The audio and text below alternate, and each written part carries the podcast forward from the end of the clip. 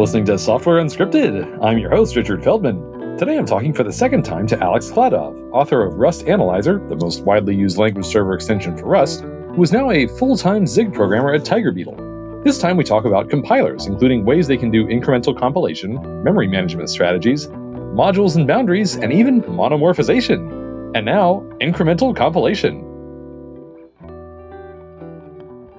All right, Alex, welcome back. Yeah, thanks for having me again, Richard.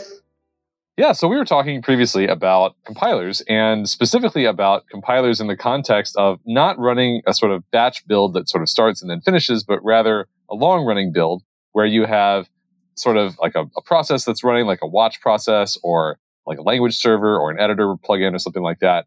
And so you have this sort of long lived state in the compiler. And my assumption has always been that you still want to do some sort of arena allocation for that. But you kind of had a different point that you were bringing up about that. Uh, yeah, basically, I wrote a bunch of long-lived compilers. I don't think I've ever used like you know classical arena even once. Well, maybe I'm doing this wrong, but maybe I have one. But one thing I need to clarify here is that well, what's an arena? Because there's like well, kind of like the general idea of an arena is that you allocate a continuous bit of memory and all the stuff goes into this thing. So you just bump pointer and bump. Here's the thing. But there are different implementations. In one implementation, when you allocate something inside the arena, what you get back is just a pointer. So arena has an interface which is equivalent to your general purpose allocator. It mm-hmm. is an allocator. In another technique, what you get back is not a pointer, but rather an index. So your arena isn't just raw slice of, but it is like a vector of, I don't know, structs, a vector of functions, a vector of whatever. And what you get back is an index. And yeah, kind of like, well, I haven't measured this. I don't think my choice of using indexes versus pointers is justified by rigorous measurements and whatever, but I usually just reach out to pointers by default. And kind of like the main reason for that, if we stick from the performance angle, is that just indexes are just smaller. You're probably going to run thing on a 64-bit machine, so your pointer would be 64 bits, and your index is going to be only 32 bits because well, like 4 billion is enough to address any kind of thing in a compiler. Yeah. Given that you typically have graphs and trees, you probably want things to refer to each other. So you actually are going to store those indexes or pointers in a bunch of places. And just, well, using 32 bits instead of 64 bits seems like it could potentially end up. Yeah, okay. So I'm glad you brought that clarification. So I'm definitely talking about the, I mean, I always thought of them as sort of slices, I guess, is that approach where you're talking about it in terms of like, yeah, you have a 32 bit index. So that's definitely saves a lot of memory compared to having, I mean, it's like 50% memory reduction times you have a ton of these things. So yeah, not using pointers, but rather however we allocate the memory, the way that we're going to say, you know, this thing refers to this chunk of memory is with a 32 bit index rather than a 64 bit pointer. Okay. So that does mean that you're now tied to some particular, I guess, allocator or something like that. Like you don't want to have an index into sort of general memory with some global allocator. That's just going to cause problems. And you can't, like in a global allocator, if it gives you back 64 bit pointer, as I understand it, you generally speaking, at least like in Rust, which is what the Roc compiler is written in, you can't ask for global memory from the global allocator in a way where you can just be like, oh, I'll take the pointer and then I'll just throw away half of the bytes. There's a way to get it to do that in a way where you're not potentially losing information and it just doesn't work out anymore.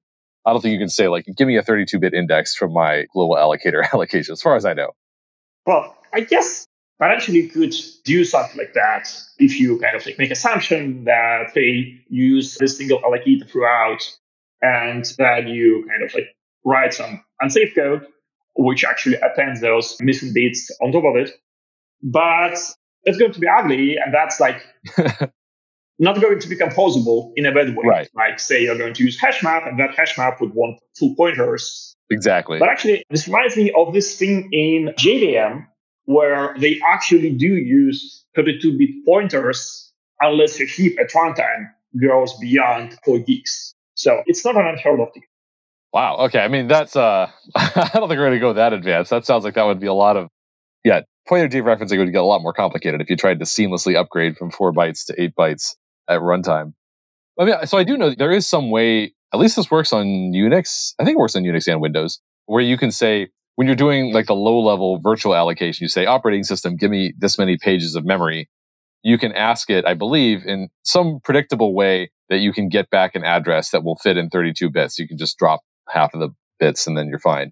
But yeah, let's assume we're not going down that rabbit hole. Let's assume we are saying, okay, I want to do these allocations and you know, eh, manage them myself and not try to do a global allocator. And then all of my indices are into these, oh, let's call them arenas. I think that's a fine thing to call them.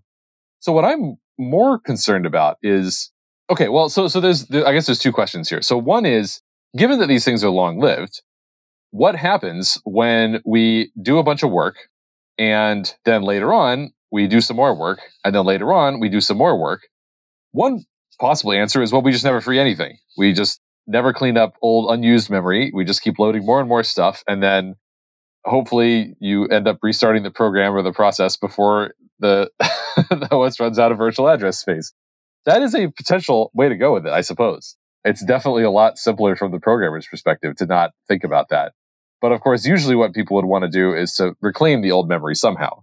So at that point, we kind of have a split. One way is we can do the thing that global allocators generally do, which is you maintain some sort of free list that says like, okay, well, we've deallocated this and this and this, so that's available now. And the next time we go to allocate, we'll check the free list first and see if there's any old slots that we could reuse and see if the new allocation will fit in any of those.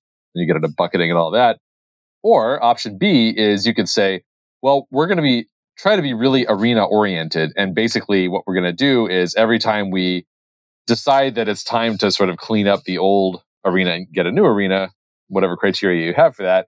We're just going to make a brand new arena, allocate as much memory as we need to preserve all the stuff that we care about, and then just copy all the stuff out of the old arena, and then the old arena is garbage and just throw it away. I was kind of thinking of trying to aim for that second option, mainly because that way each allocation is always about as fast, no matter what, because in the free list approach, as you get more heap fragmentation over time, allocation can slow down because you're checking this increasingly large free list with all these like weirdly sized things that don't happen until unless you get very lucky match up with the exact sizes of new things you're trying to allocate and it seems like the longer the process runs the slower things would get. Whereas with the arena approach it's always very fast to do new allocations and then the cleanup should take approximately the same amount of time i would think every time you need to do it that's my intuition. But also, I have never tried this. it's more like you know we're working on like building for it with this design in mind, and so I'd love to get your perspective on it. Yeah. Of, okay, I, I guess I like have like five or six orthogonal principles here, so I will try to not lose most important ones. But let's start with simple things first. So this idea of long-lived process is actually one place where a pointer style arena might actually be helpful. Huh. Because let's say, okay, you are like LSP server and you ask server go to definition. So obviously, while you're showing go to definition, there is some kind of persistent data which you are computing, like parson, computing types, and you want to keep that stuff available for any filter requests. But probably you're going to have a bunch of temporary garbage there, like something which you use only for this single specific request and you're not going to need it anywhere. Like, I don't know, like, for example, let's go all the way to LSP. So you need format like this JSON in the end. So like that memory needs to live somewhere. Or maybe like in the middle of resolving go to definition, you need to sort something and sorting needs some extra memory. After you sort it, you actually store persistent sorted array, but well, extra memory during sorting would be helpful. So for these kind of things, I would actually really love to see a pattern where you pass an extra argument called like scratch arena right into anything. And you kind of like allocate no persistent stuff there. And in the end, you're just free. Honestly, I think this is just like the default. And I think that we actually talked about that last time. One real discussion, like, hey, can we do like scratch arena for services? For web service. Right. Yeah. Yep. So yeah, kind of like yeah, I would expect that would be like default way to build applications, but well, strangely, very few people actually actually do that. Yeah. Well, I've actually heard this is a very small tangent, but the JAI language, I've heard that they actually have that as a language concept. Like every function just has access to a thing called like Scratch, and they can just I don't know, or, or, like I think it's called context maybe, and then context has some like Scratch arena. But anyway, yes, I agree. Yeah, for any anything that's sort of ephemeral that has like a really well defined start and end point, then like yeah, we should do a separate arena for those. Yeah. The second is that well, I would actually go and add the third approach. So the first approach is that yeah, kind of like we have like general like free list or like general garbage collection. So that we have like a bunch of located stuff, a bunch of free stuff, and whenever we want to locate, we like go and look for something which was free. Uh-huh. The second approach is sort of like semi-space collection, where you just like allocate, allocate, allocate. Maybe there is some garbage, but in the end we decide, hey, that's that's enough. We are running out of memory. Let's try to figure out what we need right now and uh, kind of like just not even like garbage collect the rest, but just like evacuate all the stuff we need, which is kind of like similar to, you know, just restarting, restarting your process, kind of in a sense. Well, I, I, guess, yeah. I guess like you kind of like, I want to keep various caches. So you like want to like hold off on computations you've already done. But again, because everything is pure, there is always a choice between remembering some memory or just redoing computation from scratch. So true. Yeah. That's like, yeah. But there is a third way. And this actually connects to incremental computation. So kind of like if you think about like code evolving over time and the requirement to do some kind of incrementality, you get a notion of ID, like not necessarily the ID, which is just like a number, like physical ID in an arena, but an ID which allows you to say, hey, this foo at this point in time and this foo at that point in time are actually kind of the same object. And yeah, there are kind of like maybe some changes from one point to another, but the changes affect only parts of the object. And kind of like the identity is the same. And like you use these identities to like track dependencies.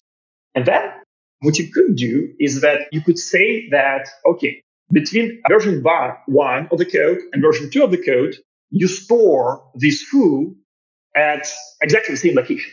So your logical identity defines your physical location. And that way you kind of like get a little bit of garbage collection for free in a sense that if stuff changes, it ends up being overwritten in place. And you don't need to like, you know, write some logic here to detect garbage values because you just reuse the same slot over and over again. There is still garbage. The garbage appears when a thing with identity ceases to exist. Let's say right. you renamed your foo to bar, and then what? The slot for foo kind of like remains unoccupied. Yeah. And that's garbage. But it is like massively smaller amount of garbage in comparison to a situation where like you just allocate stuff over and over again. And that kind of like place-based garbage collection, how you call it, is what like Rust Analyzer ends up doing. Not intentionally, it's just like how it ends up working because we never ever free the memory. Everything huh. is like just allocated and yeah, whatever. But it doesn't actually grow because, well, kind of like for two reasons. One reason is that, well, when things change, they end up being overwritten in place. So kind of like old version goes away, new version comes in. And the second reason is that, well, kind of like if you imagine language server in a single editing session, you're probably only going to add only so much code. Like, I mean, like, well, maybe you're coding like eight hours in a day straight. So you put it up like eight hours chains. But the code base you're working with, well, it probably have existed for months or years there's just more code which doesn't change than the code which gets written. So if you just like, you know, treat it as if there is no delete button, if like, you know, just like append, append, append the code and just never delete all versions, I think that also would end up okay. So I'm kind of like actually like, I don't know, if I'm to write a similar thing in a principled way, I would be very tempted to say that, hey, we're just never freeing stuff. And well, eventually, if we run out of memory, we just restart and well, recompute stuff from scratch. Because kind of like recomputing stuff from scratch in some sense is equivalent to evacuating live objects. Interesting. Okay, so let me see if I understand this right. So the basic idea is that it sounds kind of like you have a hash map where the key is like the identifier of the thing you're storing. So you have like a function called foo, and basically all the data for foo always goes in the same spot in memory. And therefore, if the user completely rewrites foo, it's fine. You don't have to clean up the old garbage and allocate new stuff because you're just overwriting the old stuff that was at the foo slot. And the only problem is when you delete something called foo, then like that slot is unoccupied. Do I have that right? Yeah, yeah. So two questions about that. So one is what happens if I'm not deleting foo, but rather I'm just adding more stuff inside foo. I'm making the foo function longer. I mean, clearly these different functions take up different amounts of space in memory, right? It's not like they each get one slot and the slot is the same number of bytes, I would assume. That seems like that couldn't work out. So like how does it handle that? Yeah, so kind of like the trick here is that like things are hierarchical. So function gets longer.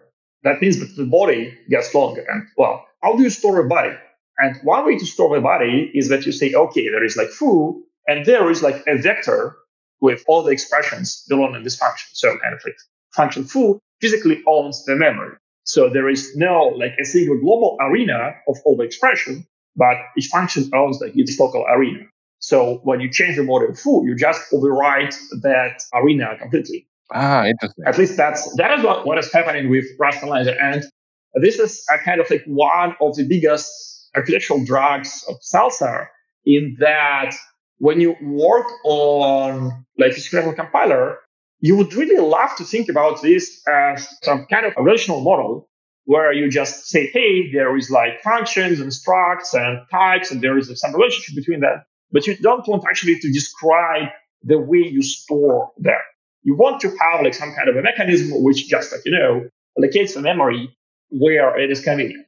At least as Salsa is used in Rust Analyzer right now, you actually have to specify where like every specific thing goes. So mm. kind of like if you say, hey, there is function and function has bodies and bodies consist of expressions, then you actually need to write that code which says, hey, a function has a vector elements which are bodies. Interesting. Yeah.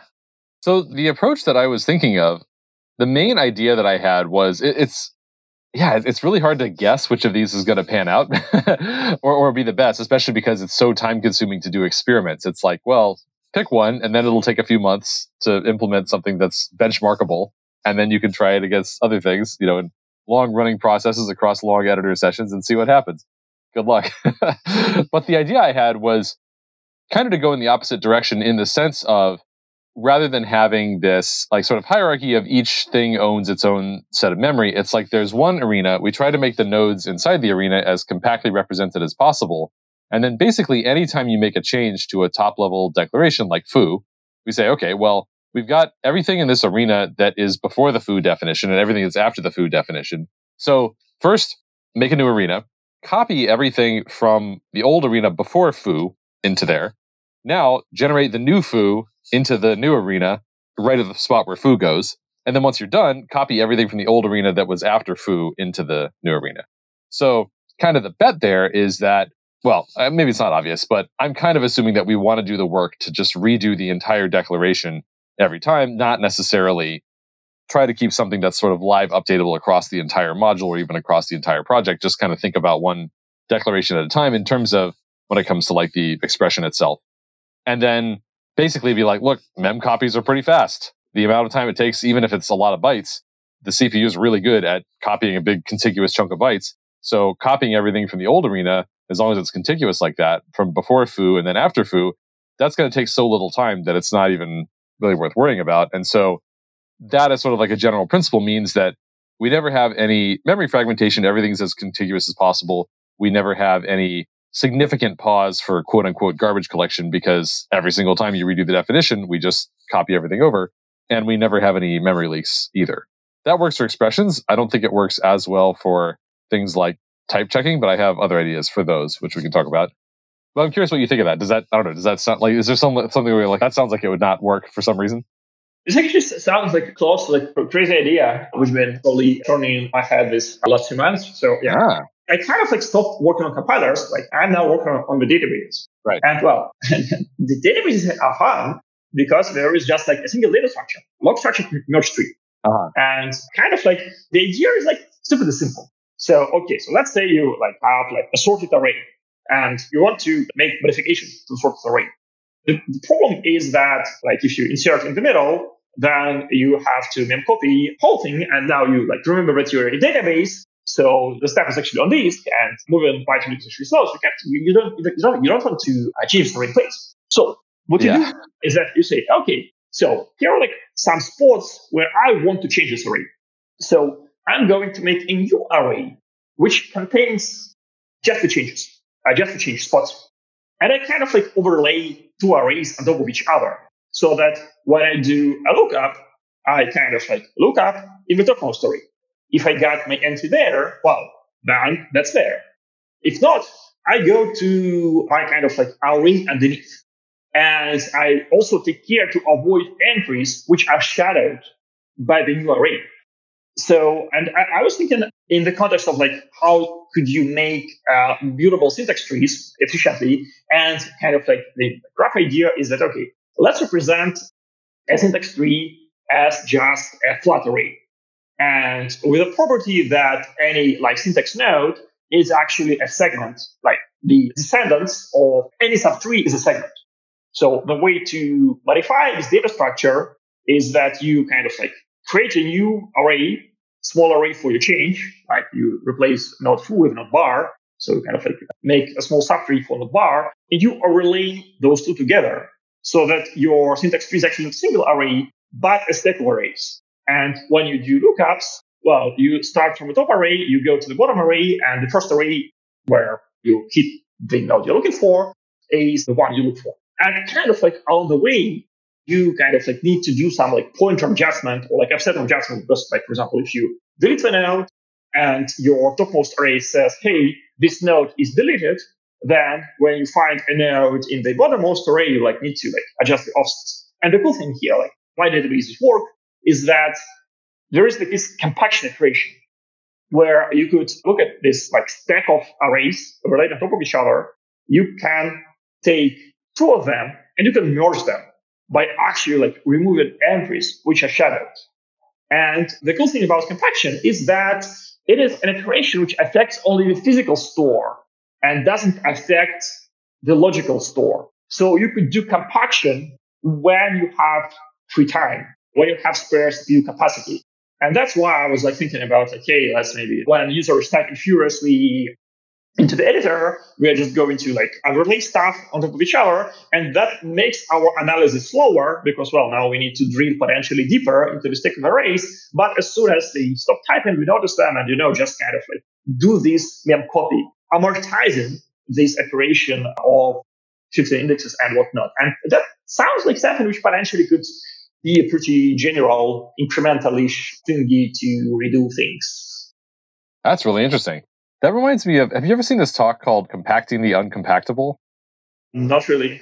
Okay, so it's similar to what you just described, except that they do it with general purpose malloc. And the way that they do it is basically by remapping operating system pages. So you get some memory fragmentation and you have two OS pages that have, they just kind of look like a bunch of dots, you know, where it's like, okay, there's some, there's some memory used here, memory used there, but then like they're not totally in sync with one another.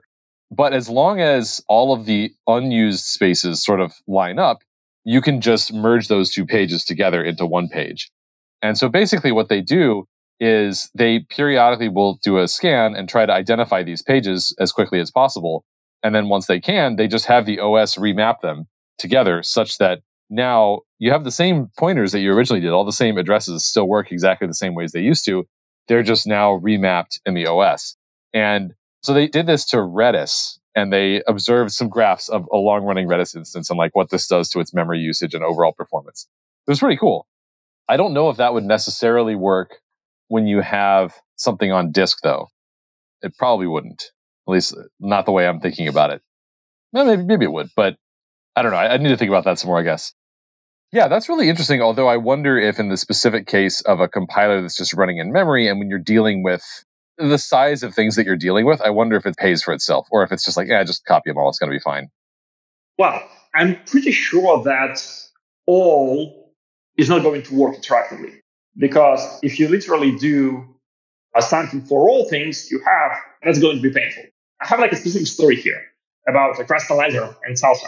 So that's kind of like incremental computation thingy where kind of the idea is that, well, you avoid work. And well, if you avoid it work, well, you won.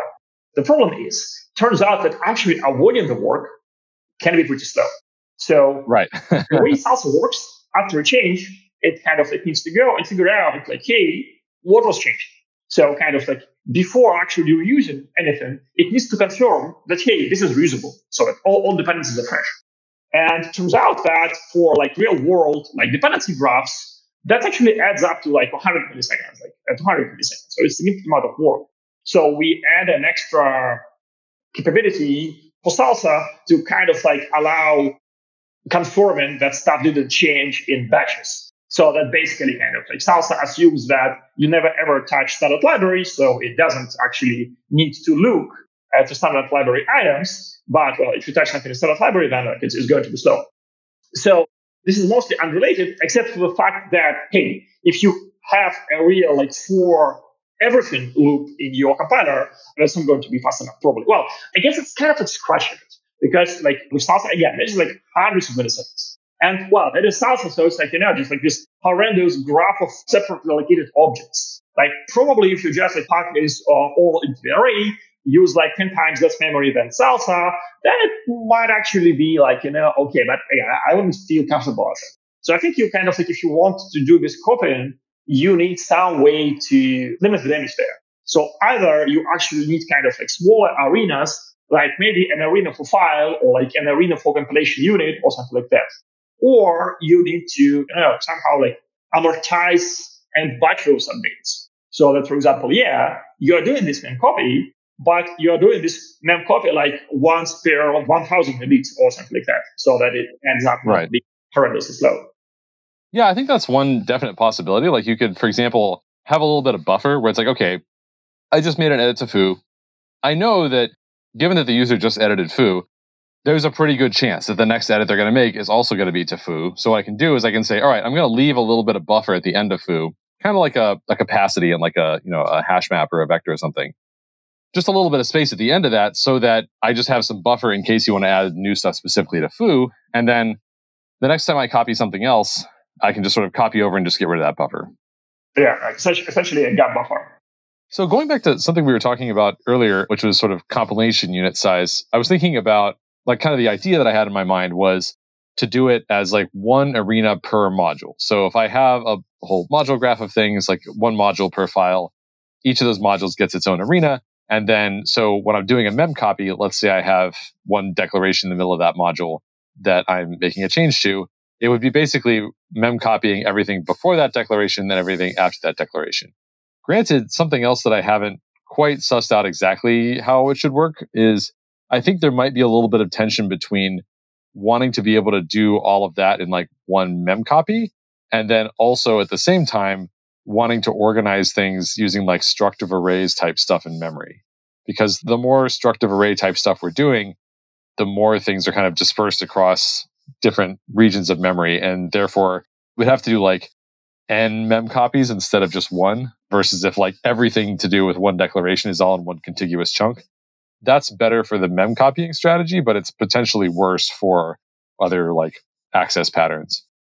Yeah. So I guess there are like two questions here is one is what's the right granularity of our arenas? And the next one is like how can we reconcile structural array with like multiple mem copies? Let's yeah. start with the second one because I think that's easy. And my hypothesis here is that once you are mem copying large enough chunks, like I don't know, like basically like a page or something like that, then hmm. it doesn't really matter all that much whether you do like one mem copy or two mem copies. Basically, the overhead of mem copy is constant, because like it's all going to be like SIMD or something, and there is just like some extra fluff at the very end. So if your chunk is uh, relatively large, it probably doesn't matter all that much that you have structural rating there.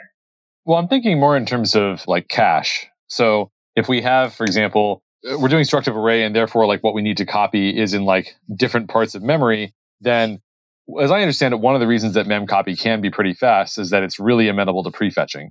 So if I have like some huge, you know, like I don't know, I say huge, but let's say 30 whole kilobytes of bytes right in a row, then well, if I want to memcopy all 30k of that, then after I'm going through like the first part, the CPU is predicting that okay, well, I see what you're doing here. We should probably prefetch the next thing that we're gonna be copying next. And so what ends up happening is that pretty much all of the stuff that you're copying ends up being just in L1 cache by the time you get to looking at it. And so you don't have to be waiting on cache misses. Whereas I would think that doing a struct of arrays thing, I mean, unless maybe we issued explicit prefetch instructions or something, I would think that it would be much less amenable to prefetching because it's not just all contiguous, same chunk of memory. Well, yeah, you would have a constant time more cache misses, but that is only constant time. So I think the math works out this way. If your data is large, so it is like a couple of cache lines in any of your arrays, then it might not really matter all that much that, well, you're not optimal because even if you're not optimal, uh, you're still pretty fast because uh, size of right. data is slow. And if on the other hand, your data is large, then it doesn't matter that you have a couple of hiccups along the way because those constant time breakages in your access pattern will be dominated by just the amount of data you need to show through. Could be, yeah. I mean, I guess the real question kind of comes down to in practice, how big are modules in terms of like in memory representation? I mean, on disk, like, you know, who cares? but, but of course, like in memory, it's like you got all this metadata and type information and, and yada, yada. And so how much memory is that taking up? And then how fast in practice, based on however it ends up being laid out, can it be copied around? And is that so fast that you don't even notice it as an end user? Because of course, here we don't really care about throughput, like for the editor experience. It's really just about latency and like how long does it take to complete the operation is it under some threshold of user perceptibility? If so, then great. Otherwise, worse experience. yeah. And that brings us exactly to this question of granularity and compilation units. And here, my gut feeling is that in terms of your language semantics, the right granularity for a compilation unit is probably a bunch of files, a directory, well, like what you have in Rust because kind of like, yeah, you start working on a thing and it is like all in the same file. And then you kind of like want to split it across files, but you don't necessarily want to significantly refactor your abstraction boundaries. Because kind of like a reasonable size for like a single thing developed by a single person as a library is still kind of like larger than a file. At the same time, when we speak about incremental compilation, especially in the IDE context, you definitely want your like largest unit to be scoped to a file because, well, files can be unbounded in size. There is like, for example, garbage collector for C sharp, which is like just a single large file of like 15 megabytes, like text file or something. Oh, wow. yeah, like it's, yeah, it's gigantic. Or like the type checker for TypeScript, which is kind of like the same story, just like, you know, like which like goes and goes and goes. But wow most of the time, like there is like a push to keep files like reasonable in size. Yeah. Everything larger than 10,000 lines is exceedingly rare. And like 10,000 lines is kind of like not that large amount of lines. So saying that, hey, you are linear in the size of the largest file in your project is probably reasonable. Yeah. At the same time, if you're assuming that our unit of compilation is a bunch of files, making this bunch of files a unit of your incremental computation in the database is probably going to be too much. Because again, if for a file there is like a reasonable quasi bound, which people try not to exceed, for like compilation unit, like they could be gigantic. And that is like a problem with Rust because it's sort of architectured in a way which makes you want to do things on completion unit granularity.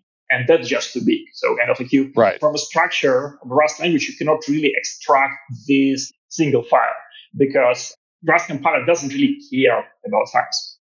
So yeah, so we actually already, fortunately, in Roc, the compilation unit is a single module, which is a single file. So, and also we don't allow circular dependencies between them. So we basically have already sort of, fortunately, set ourselves up for success with that. Elm is the same way. I actually was really surprised when I got to Rust to learn that the smallest unit of compilation was an entire crate as opposed to just a single module or single file. And I was also surprised that you are allowed to have modules that create like cyclic dependencies between themselves. Although I guess those two things go hand in hand. Like, well, you could choose to rule out, like disallow modules from having cyclic dependencies, but I guess if the compilation unit is like all the things in the crate anyway, then maybe you don't care. But yeah, certainly if we want to be able to just compile one module without having to take into account anything other than, I guess, like its dependencies and their dependencies, then it, yeah, it makes more sense to me that we would disallow cyclic dependencies because otherwise you end up having to like ping pong back and forth and nobody wants that. Yeah, I would love actually to dive a little bit deeper here, although that goes into programming language theory rather than compilers, but it's like something I, I really love about Rust. So I think it is like not that you could disallow cyclic dependencies between modules in Rust, but rather it is exactly the point that circular dependencies are allowed. Because, well, if you design a language, you need circular dependencies at some level of granularity because you want to have mutually recursive functions like foo calls bar and bar calls foo. Sure. You want to have cyclic data structures like a tree contains a branch or a leaf, but a branch contains other trees. You cannot like just forbid cyclic dependencies. Your task is to pick the right boundary. And I sort of think that probably Rust's boundary, which says, hey, you could have more than one file, which kind of like are part of a single whole, is probably better for organization of software. Because even if you're like, you're writing a library, even if your interface the public world is small, the implementation can be pretty, pretty large. And Rust allows you to do a natural thing. I think scoping this to the file works, but it is not perfect from the user language perspective. Well, again, oftentimes people abuse circular dependencies and create circular dependencies where ideally there shouldn't be any. But yeah, kind of like my, gut feeling is probably like Rust, Rust nailed this exactly correct. At the same time, yes, if you actually say that file is the boundary of circular dependency, this makes your compiler faster. So although arguably your language becomes less convenient, which again is also arguable, I believe that, but reasonable people can disagree. It certainly helps compiler to get faster. And if this is yeah. already set up in Roc, then that's great. And for anyone who kind of complains about this, you could like avoid arguing with them by just saying, "Hey, but this makes compiler so much faster." yeah, I, and definitely like that was the original reason for it was knowing that it can make the compiler faster, specifically at incremental recompiles, or I guess especially. I have to say I have mixed feelings about it. Setting aside the performance concerns, like using it in Rust. On the one hand, it is definitely convenient when I'm writing, never to get that category of errors. Like it never says like, hey, this module can't depend on this other module because that would create a circular dependency. I never see that error in Rust and it's like, cool, that, that means it never blocks me. Having said that, it has gotten annoying sometimes when I'm like, okay, I'm trying to sort of extract something and I'm like, okay, well, who depends on this thing? And then once I start to look into what my dependency graph actually is, I find that I've accidentally made a mess for myself. And that mess would have been easy to fix back when I was like right at the point of creating it. But now that they are tangled together and I want to extract this thing and it's hard, it's like kind of too late. And now I'm like, I actually kind of wish that I'd gotten that error. On balance, I don't know, like if again setting completely setting aside the performance thing, I don't know if someone was like, "Hey, what do you wish that Rust did? Do you wish that it would introduce that feature, even if it didn't improve the performance at all?" I'm not sure what I would say. I think I kind of want to say I would say I'd like to have cyclic module dependencies banned, but I don't know. Maybe I would be annoyed by it in practice too much. Uh, yeah, like for me personally, I kind of like start design from the crates. So kind of like that's what I think uh, first and foremost in Rust. Like what are yeah. components which are independent? So you think not in terms of dependencies, but you think in terms of independencies. Like, for example, uh, compiler should never ever know anything about build system or like language server protocol. And then mm-hmm. if you have like two things which should not know about each other, then you kind of like pull those into separate crates. And like for me, like it's usually crates give me exactly right granularity for the design, the design of things. Interesting. Yeah, I think more in terms of modules first, which is kind of my habit from like Elm and other languages. I do think there's this interesting, I don't know, there's some like conference talk idea somewhere like bubbling around in my head around this topic of sort of the lost art of boundaries, where like it seems like when I look into and read about older systems and sort of programming language like pitches, I guess, like what were people talking about in terms of like, oh, this is an important feature for a language to have.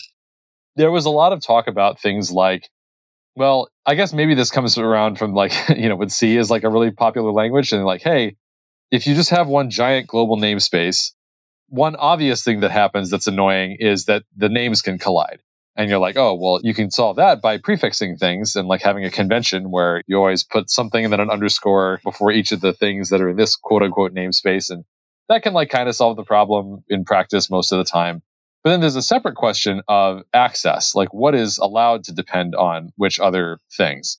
And if every module is in one giant global namespace, even if you've solved the name collision problem, there's a second, less obvious problem to having everything in that space, which is that since everything can depend on everything else, it's easy to create a mess for yourself, kind of, of of, the type that I just described, but even worse than that, where you have things that are sort of like unintentionally depending on implementation details of other things. And then it turns out that you just can't change anything because when you change any implementation detail to try and make one part of the system better, it unintentionally breaks some other part of the system. And so this is where you get the idea of information hiding, where you say like, this implementation detail is not exposed. You get the idea of public and private. And that allows you to, I mean, primarily it's a communication tool where you're like, look, yes, the bits are there in memory. If you really, really wanted to, you could go in and change them, but don't because I might change them later. And so if you rely on that, you're going to break. And I don't want anyone else who's using this code to run into that, whether that's somebody else in my organization or maybe even just myself six months from now when I forgot about what my plans were with this data structure. And you could do that with a comment that says like, Hey, don't depend on this. But it's obviously like comments can do a lot, but as we've seen with like types, for example, it's just better if the machine can help you with it. And the reason I think of this as somewhat of a lost art is that it seems like there's proportionately less discussion about those sorts of boundaries around like what should be publicly exposed, what should be hidden, how do we facilitate backwards compatibility, or when should we choose not to be backwards compatible? How do we transition between things in terms of like navigating like breaking changes to things? all those types of things seem to have been discussed less than these sort of like abstract ideas around these concepts. Like encapsulation is good because blank, but it doesn't seem to be going back to the original like motivating problem as much as just being like, well, that's just what you're supposed to do. And the example I can think of that makes this kind of clear to me is that, uh, and well, maybe it's not the case anymore, but like for quite a while when I was an enterprise Java developer earlier on in my career, I remember that there was this very strong cultural norm of the way that you do things is when you want to make a new class, you always define all your variables or your class members to be private, and then you always make a public getter and setter for them. Which I, I think the argument was like, well, what if you want to, you know, not actually store it in the future? You want to make it calculated based on another field. This was like something that I would hear. But now I think about that as like, well, that's just the same thing as exposing everything. Like you might as well just make it public at that point everything is going to be able to depend on everything else if you have public getters and setters for everything. And as a consequence of that, you're going to run into the same potential like things depending on implementation details and all the downsides of that. But that didn't seem to be really like part of the conversation at all, at least not that I remember. And so that's, yeah, that's something that I, I think is become something of a lost art and is something that we should think more about than we do as a culture. Yeah, Actually, I, I would say there are like even like two separate threads of thought here. One is how you build large systems using large teams, how you agree on interfaces, how you agree on what can vary and what can't vary. And this is kind of like uh, where like we can see exactly what's the problem with getters and setters. Where is logical fallacy? Like the logical fallacy is there. Allegedly, we introduce getters and setters so that we can change implementation without changing the interface. Because, well, kind of like in the Java language, you cannot replace a field with a property. But this all happens in your code base. So if you change a field to computed property later, well, you could fire up your IntelliJ IDEA and say, hey, refactor this field to a property. And it will do it atomically across your code base. So this only matters for classes which are boundary, which are at the boundary of a system. And well, right. as our geometry teaches us, the boundary is a one dimension less than kind of like the interior. So it is proportionally infinitely smaller than the bulk of our system. So that's kind of like one idea. Right, because like when I do a refactor rename, that doesn't change anything on your machine. yes. so, yes. Yeah. Well, I guess if we are speaking about Java, like I wouldn't be surprised if there is like you know some login library we should right. Uh, yeah, that, that, maybe, maybe I shouldn't assume that. yeah. Yeah, but there is another train of thought which relates to this concept, and that is from the implementer, from the compiler writer point of view. And I think that is the lost art of separate compilation because hmm. I really love this topic about like modules and like large scale development. And the best module system so far, which I know is like Rust.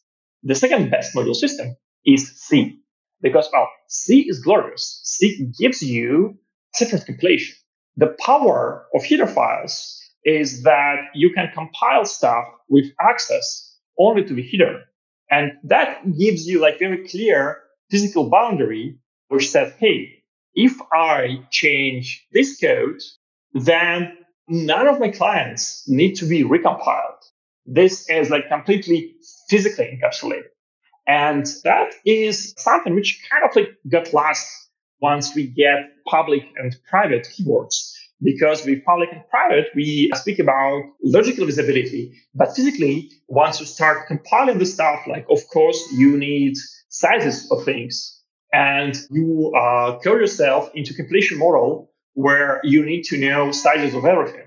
And that in turns lock you in a compilation model where if you have like a layered cake of modules, you change a size of something in the deepest module and that calculates up to a top level application. So every code at every layer needs to be changed because, well, there is no any boundary which says, hey, this change is not only logically invisible, it is physically invisible because we have all the required interactions here. And my gut feeling is that this is something you might start hitting when you scale your code base.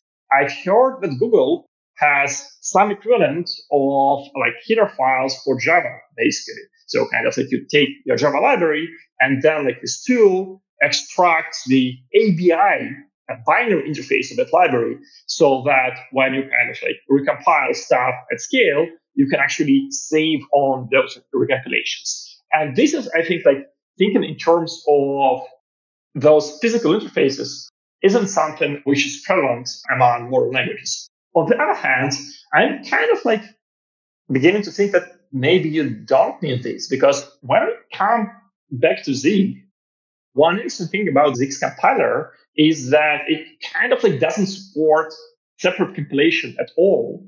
So everything is compiled as a single compilation unit. And if you think about it, well, why we needed compilation or separate compilation back in the day? Well, it was because simply we didn't have enough RAM to hold all the compilation units in memory together. So like right. programs were too big for computers of that time, and we wanted to compile them in parts. These days, it's actually not true. Even like for the largest programs, they actually can't see it even in your laptop. Like for example, you could just like, go and compile Linux kernel or whatever, and like it could take like 20 minutes. But like 20 minutes is not like 20 hours. So it is manageable. Well, Chromium, on the other hand, Wow, maybe. Yeah. Haven't compiled Chromium. I, as I've heard, it takes hours. yeah. But kind of like anyway, the boundary where you really have to go beyond a single machine shifts. And if you don't go beyond a single machine, then you could do that thing that Zig does, where you kind of like say, okay, I have a single process, a single compiler, but I'm going to be multi-threaded and I'm going to reuse all the hardware that I have on this machine to kind of like build your program efficiently in memory. And I think there's kind of like this, this is level margin because when you compile this on a single computer, you get allegedly much better performance because you don't need to make your data serializable. It's all in this single address space. On the other hand, because you don't have these extra rigid boundaries, which allow for separate compilation, you cannot do distributed compilation where like you compile one part of your program on one machine and another part of your program on a different machine and then kind of like just glue those quickly together.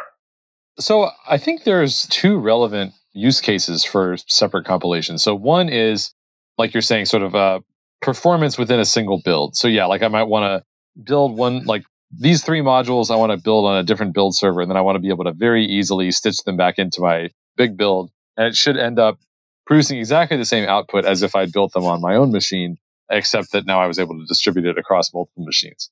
But the other use case is actually I want to distribute a library without distributing the source code. Like, uh, let's say I, I built a library for, I don't know, HTTP or like libSSL or something like that. Like, that's something where, like you said, you can distribute, okay, here is the binary that is like precompiled. And then also here is the header file that tells you about like what the ABI is. And you can, with those two put together, you can now use this whole thing.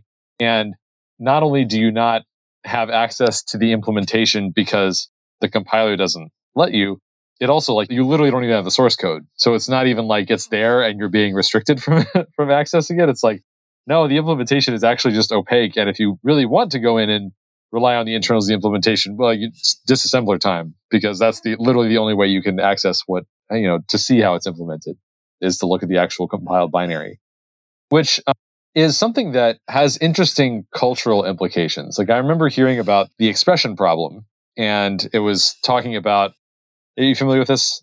Yeah. Yeah. So the expression problem is formulated as I don't even remember what the what, what the wording is anymore. But the part that I was thinking of was that it seems like it's a really easy problem, except that they specifically add in the constraint of and you're not allowed to recompile. It's like, well, okay, but who cares? Just recompile, you know, make your compiler fast enough, and then I don't, I don't mind to recompile now and then. And it took me a long time before I realized, like after I'd heard about the expression problem, that I realized that one of the reasons for saying like you know you don't want to recompile is like oh what if you're distributing this compiled artifact to other people like you're not just like trying to avoid recompilation in order to preserve your own build. It's so that you can like say here you go. Feel free to add this to your running system and dynamically load it and whatever which is a yeah a much more practical consideration than just like sort of an abstract for fun constraint. Yeah. To maybe add one more dimension where you need separate compilation is that even if you don't do distributed build, separate compilation make your incremental local build faster because, well, if you can compile two things independently on different machines, that actually means that, hey, you might change one of them and the result of the compilation of the second one is fully reusable. So kind of like when you start thinking about incremental, the original kind of like naive understanding is that, well, we just like use some magic pixie dust, magic incremental computation, and then everything becomes magically faster. But that's not how it works. The optimal implementation of incremental anything cannot do less work than the change you get at the end. So kind of like if you renamed a single variable and that variable was used in like 1000 files, then those files need, you need to do something there.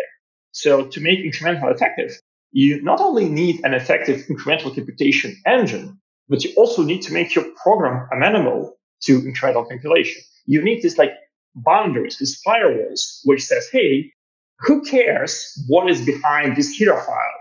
the only thing that matters is the header file. And as long as the header file is the same, everything else can be reused as is. Yeah. And if you think about it, I mean, modules in essence are, they expose the same information as a header file as long as you don't care about the actual like compiled binary piece of it. If you look at, uh, you know, like a Rust module, for example, all the things that are pub are like type signatures. You're like, okay, these are exposed. I can see the type signature of this thing that I'm calling. As it happens, yes, you also have the source code right there. But as a matter of like compiler rules, you're not allowed to go in and like, I mean, I guess you could look at the source code file, but Rust doesn't give you a way, I guess, to depend on the implementation details unless it says pub. Like if you have a struct and none of the fields are marked as pub, then yeah, you can see that that struct is there. You can see what its type is. You can see if it has type parameters. You can see what its size is, things like that. But you cannot see what individual fields it has or what their types are unless they're marked as pub. That is actually not true. I think Rust is a great example of the difference between visibility at the logical level and visibility at the physical level. Interesting. Okay. Because at the physical level, your implementation details absolutely do leak everywhere in Rust. Like, for example, it is actually possible to have unnameable types in Rust. Well, for example, you can have like private module, and in this private module, you have like public type, and then you expose this public type through some other function. Or you could have return impl something, and that leaks your sink and sandbox. And well, I guess I think you could also do like some nasty things like you could have a public trait, but then you have, I don't know, a second private trait and some kind of a blanket impl on this like private trait, which also adds like impls for that public thing. So that sort of means that kind of like Rust tries to kind of like uh, make this non-public things non-lickable, but fundamentally this is a leak. When the compiler actually compiles stuff, it has access to absolutely everything. And kind of like periodically it needs to, it needs the data. Like, for example, like it always needs to know the sizes of things. Uh, That's true. Yeah. Kind of like in C++ or in C, you can employ this private implementation idiom to cut uh, these uh, compilation time. Well, I, think there are like two big reasons why Rust is fundamentally slow to compile. And like important note, although I say that Rust is fundamentally slow to compile, I think these days in practice, Rust is actually pretty fast to compile because well, the compiler, compiler is massively faster than it was uh, 10 years ago. And like if you don't architecture your code in an unreasonable way, if you don't have like a ton of proc macros, a ton of generics and whatnot, Rust as well. It's not like super fast to compile, but it's not excruciatingly slow. Anyway, but fundamentally, one part of the slowness comes from generics and this mind-bogglingly hilarious uh, property that you compile generics many times for any compilation, for every compilation unit, and then in the end, the linker just throws out copies of the code because, well, that's how C compilation works. I didn't know this. Hang on. So this is monomorphization, right? So yeah, you have multiple different specializations. So the way that the Roc compiler does monomorphization is that we do it basically on demand. So it's like we don't generate a specialization until it's actually used in practice by your program. And so there's nothing to throw away at the end because we only ever did bother doing the ones that got used, if that makes sense. It's almost a form of built in dead code elimination in some sense. Yeah. But what happens if you have two different files, two separate compilation units, and they both use, say, vector of integers? So we're only using, how do I say this? like we will type check an entire module, but we actually won't code generate the entire module. The code generation actually starts from like the entry points and it's like on a per function level. So even if a given module exposes like 100 different functions, but you only call one of them in practice, you know, tracing all the way back to the entry point of the program, then we'll only actually do code generation for that one function. Yeah. And that is a reasonable model of compilation for a language with monomorphization. Rust, okay, so Rust like, doesn't do this. Rust is exactly the same deal as C++. You basically uh, monomorphize stuff many times, and then at the end, Linker just goes and throws away unnecessary data. And oh no! Is, yeah, and that is kind of like accidental loss of performance fueled by the desire of reusing C's compilation model, because that's kind of like you know that's the emperor is naked model of modern compilation that almost everyone reuses C compilation model where we are like compiled and linked. But in reality, this just doesn't work. And you either get this kind of stupidity where you congenerate again and again and again, or you kind of like do the opposite where you stuff your entire compiler inside the linker and call that link time optimization. while in fact it is actually, yeah, it's like link time code generation because what you are linking isn't actually machine code. What you are linking is just like pieces of LLVM IR. Wow. Okay. So I hear what you're saying.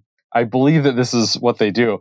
It would never occur to me to do it that way because, I mean, as soon as I say this, I'm like, yeah, but the combinatorics are just going to be absolutely outrageous because you have potentially n different functions, each of which calls n different other generic or m other generic functions. Now you have n times m, and then each of those could get, if you don't actually use them in practice, this is going to be really horrendous. And then I'm like, now I understand why everybody says monomorphization is really slow. Because if this is what they're doing, like, yeah, that is that is totally outrageous. I can't believe is that. So this is just what every monomorphizing compiler, other than Roc and I hope others do. Like, is that uh, this is just normal?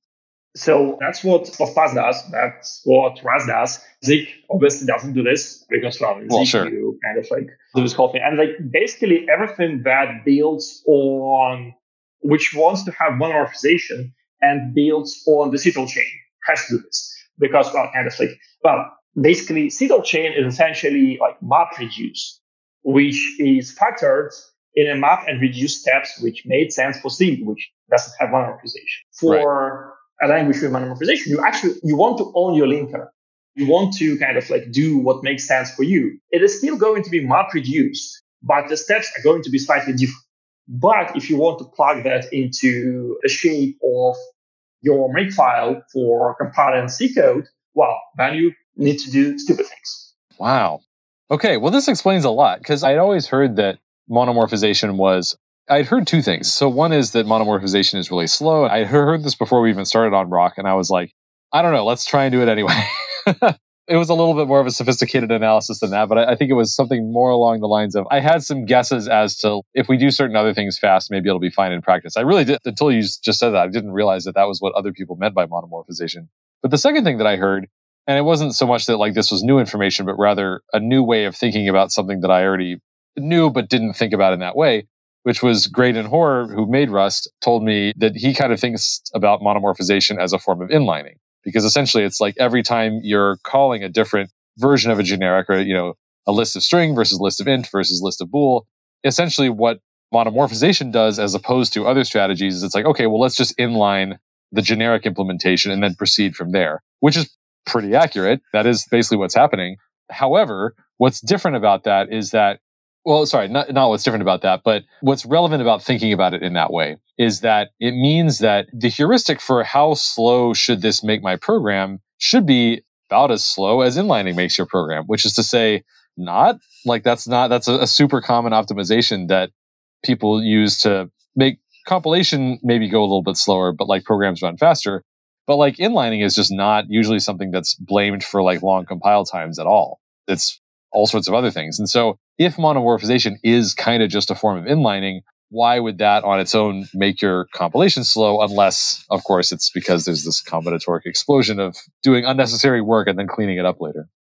Well that's a trick. Inlining also makes your compilation slow in exactly the same way that conditional that monomorphization. It's just that people don't actually use inlining all that much.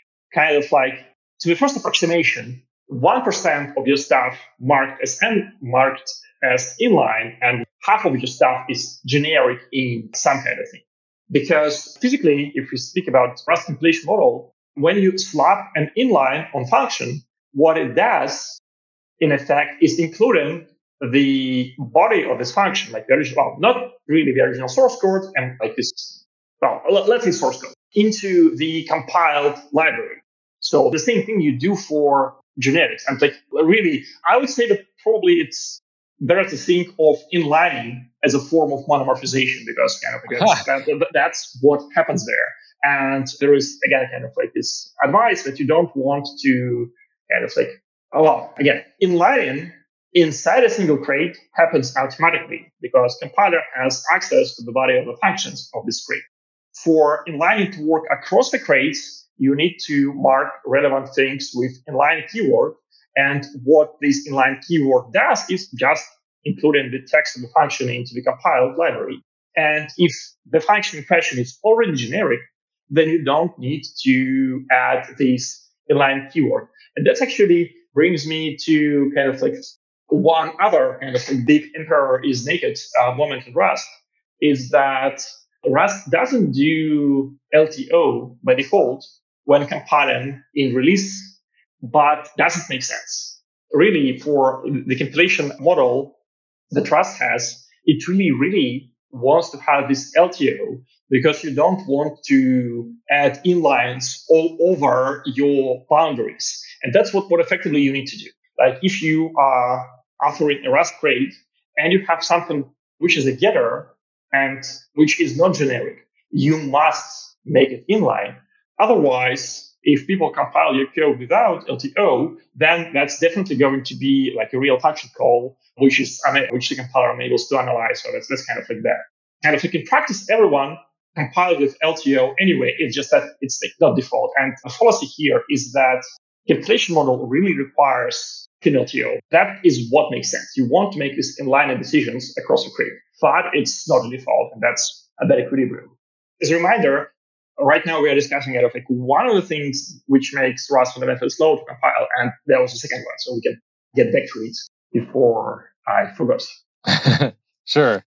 I don't know what trade offs go into the decisions behind like those defaults and also that like monomorphization strategy. But I mean, of course, the next thing that I wonder is like, okay, is there any effort to a change that I'm sure somebody suggested changing the default and there's some reason why not to. I just, I don't know what it is. But I wonder about this other thing about is it that Rust monomorphizes that way just because in the original implementation that was kind of like what they knew how to do or it seemed easier.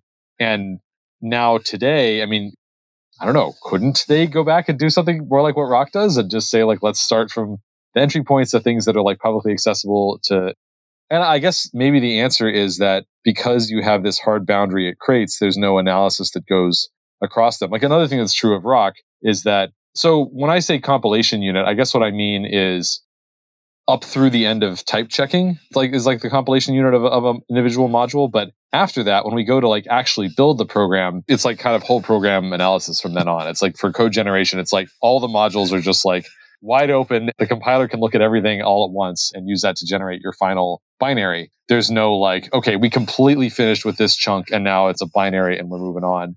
And maybe that's the kind of key to how we're able to do this. And maybe if Rust did want to do that, then they would have to give up some things that currently people can rely on for like intermediate binaries, maybe? I guess the answer here is that Rust really wants to fit into existing C and C++ ecosystem.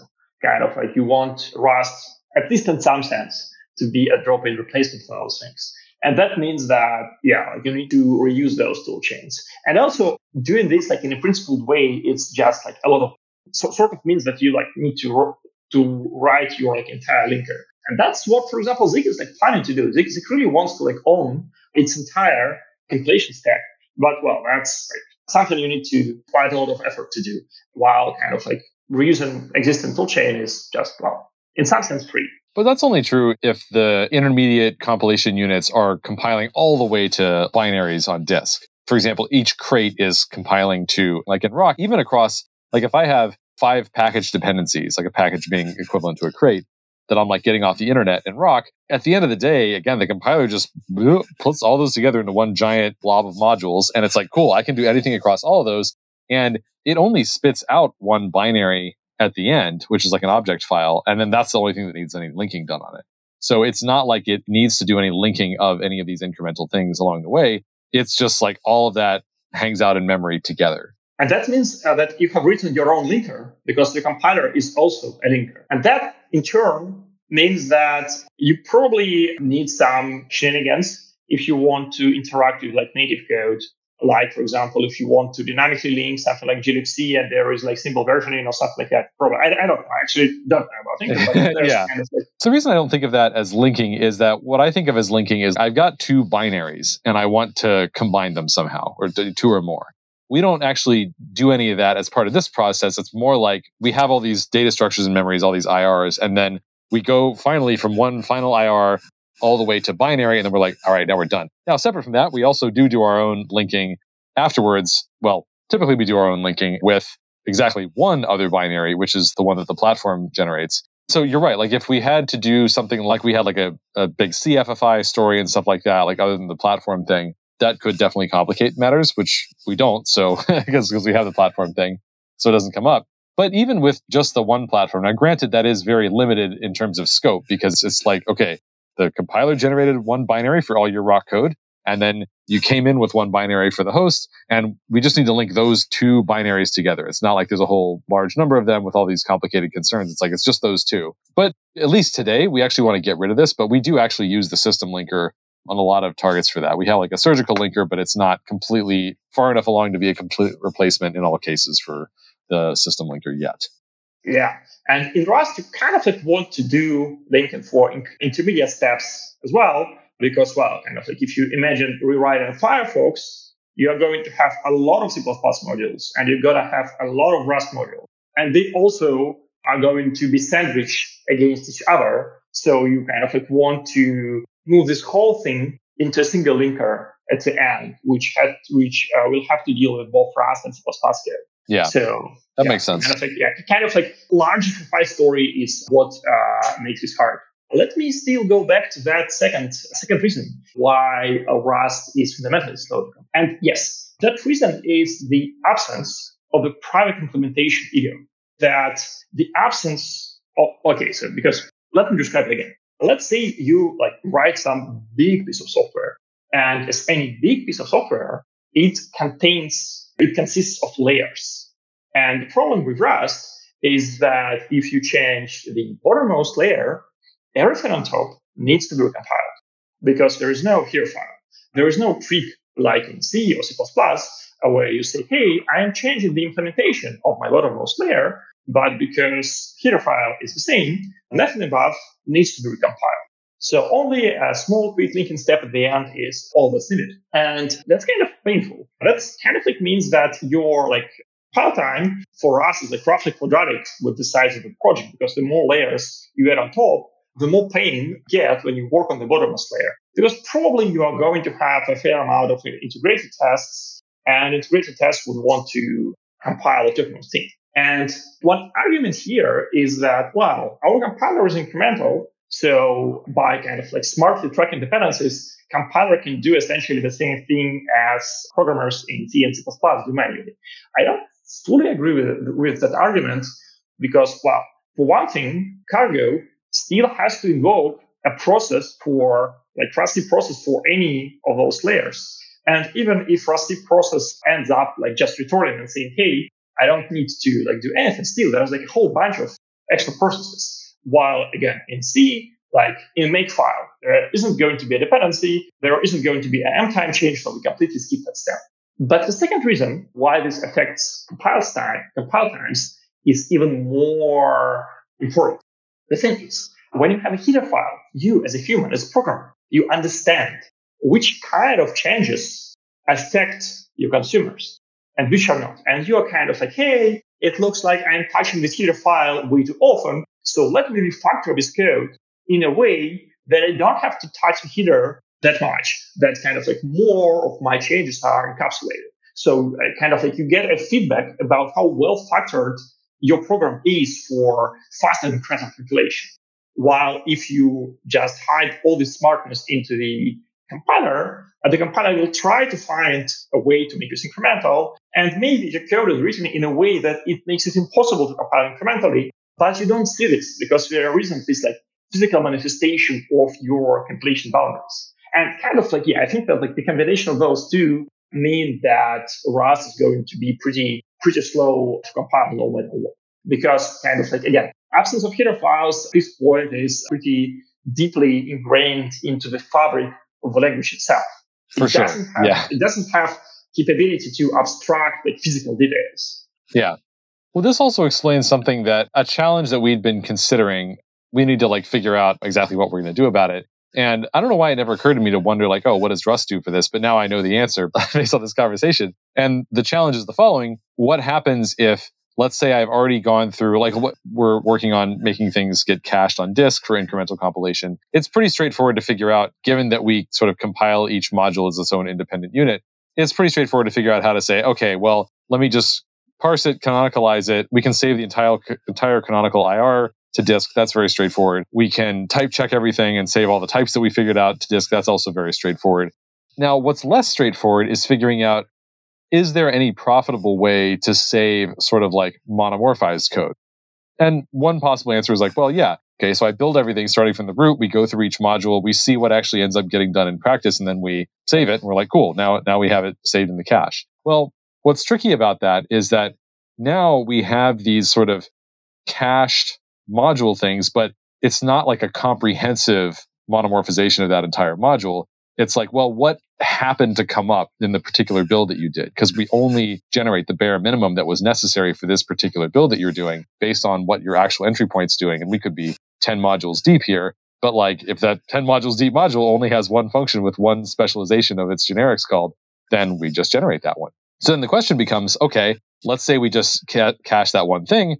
Well, what happens if later on I switch branches to the same code base, but a different branch? And now I redo it. And now it's like, oh, well, now that that module has a different specialization. What do we do? Well, okay, we can just, no problem. We'll just add it on there. Well, okay, fine. But what does adding it on there mean? Now we have these two different binary chunks. Do we just have these sort of, and we don't want to just splat them both onto the end of the file because now if we do that, now we're saying, okay, well, we've now basically got a situation where every time you like switch branches and maybe have new versions, we just start accumulating more and more of these things because some of the old ones are obsolete. And if we're not going to just do that, then do we need to get smart about garbage collecting them or whatever? And if not, then have we just ended up in the point where we're just not getting any, any benefit out of the caching at all? And it's just like, well, at this point, why not just redo everything from scratch when it comes to like the monomorphized code and all that? So, I mean, we, we have some ideas we've talked about, but I now understand why this is a challenge for us that like is not a challenge for Rust. And I mean, well, in some sense, it's because they're doing all of the work anyway, and like doing way more work than is necessary and then throwing it away afterwards is actually the status quo in Rust, whereas it's not for us. That is excellent because I was thinking about something we discussed in the first part about how you could garbage collect things. And one of the ideas I discussed there is that you could identify things by name and ensure that each named thing only has one version. And there is an interesting anecdote about that in Cargo, and that is exactly this pro- problem. But it scaled, but it is scaled to the level of crates, so whole compilation units, rather than monomorphizations. So originally, the idea for Cargo was that whenever you compile a crate, you compile it to a file whose name is, well, basically the hash of the name of the crate. So that means that if you make a change and you recompile stuff, then cargo goes and replaces this file. And that keeps your target directory bounded in size. But then people started noticing things like, okay, so uh, I now like switch branches, or maybe I switch some compilation flag, I don't toggle debug or something like that. And that like basically requires cargo to redo everything. Oh, redo everything. yeah. Yeah. I think the most common, common thing was like switching version of compiler. So kind of ah, compile okay. with like stable Rust. Okay, you compile it from scratch. That's good. You compile it first time. Then you compile with the nightly Rust. Well, okay, you compile from scratch because it's nightly Rust. But then you compile from by stable with stable Rust again, and you again have to recompile everything because well, Cargo kind of like overrode the artifacts because we hash by name and we don't include version of compiler there. So what Cargo did? Well, Cargo started to add more things into that hash, which defines where on these the cached artifacts goes. And the result there is that, well, now everything is cached. So kind of like you always get fast compile times. On the opposite side, everything is cached. So your target directory ends up being bigger than node modules.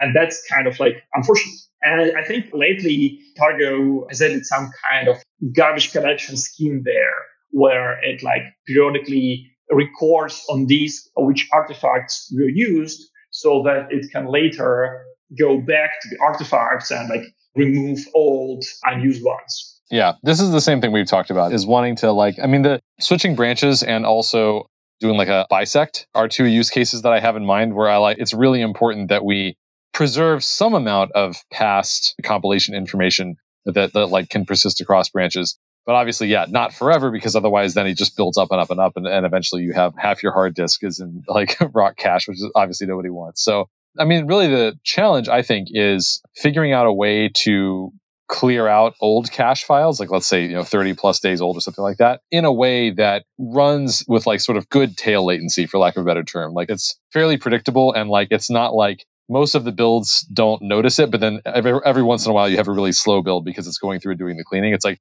how do you sort of spread that out across the builds? And ideally, do it during a part of the build where you sort of can't be using all of your cores effectively anyway because you have some bottleneck.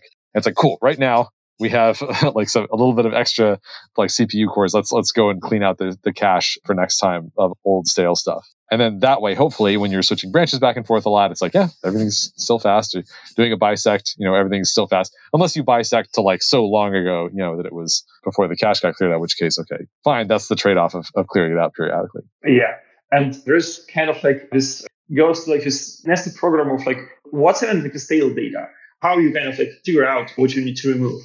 And this is a bigger lesson for me, which I learned at TigerBeetle and which I wished I learned when I was hacking Rust Analyzer. And the lesson here is scan resistance. Implement any kind of cache, you need to think about scan resistant workloads because kind of like, well, imagine you're like building something, you are iterating on your code and like you're hacking on a single file. So like caches related to this file, they kind of like get very, very hot and it, it is great. Caching works perfectly. But then you realize that, hey, I kind of like want to check how it was working like a week ago. So you switch to the branch a week ago, uh, you run compile, and now everything's changed. So your compiler goes and effectively scans over the entire set of your files. And if you do something uh, simple like LRU, that means this compilation kind of like completely evicts all the stuff from iteration on that single file. So like just compiling once on a fresh branch completely blows away all the caches. So then you kind of like figured out how it worked last week. You go back and you start hiking this file and well, all the caches again because all the caches were kind of like scanned away. And that is kind of like the smartness here is that if you have smart cache eviction policy, you could actually detect those scans and make it so that kind of you don't cache those things unless you do it a couple of times. Yeah. And this is exactly the thing that Rust Analyzer lacks. And it turns out that like half of the workload of Rust Analyzer is exactly those kinds of scans. So there is like a lot of redundant work there simply because I didn't know this uh, particular keyword back then. Wow. There are so many trails. I, I, feel like we should, we could talk about this hour, you know, for hours and hours. there's, there's, just like so many rabbit holes here. I don't know. Is, is, there anything else we should really make sure to talk about before we wrap up? Not really. I think I've told everything I wanted today. Nice. Yeah, this is great. I mean, I'd love to chat about this some more like another time because, yeah, I mean, I definitely learned some really valuable stuff. So I really appreciate your uh, talking to me about it. And yeah, it's it's a great topic, but it's hard to do well. But the payoff is really worth it. Yeah, and I also kind of like excited how while uh, this like topic of like compilation units and like separate compilation and whatever was like dormant for I don't know the past many years, it feels like modern languages like Roc, Rust, Zig, they try to find something like new ways. Like for example, yeah. Swift is generic Swift, which actually have like stable APIs, which is uh, yeah something yeah, that, we that's, that's totally wild. Yeah, yeah, yeah, yeah. It's good stuff. Well, here's hoping that uh, more and more languages start to benefit from this stuff in the future. Uh, yeah, for sure. All right. Well, thanks so much for uh, joining me. Really appreciate it. Yeah. Thanks for having me. And maybe uh, one day we'll do episode three as well. Love to. Look forward to it.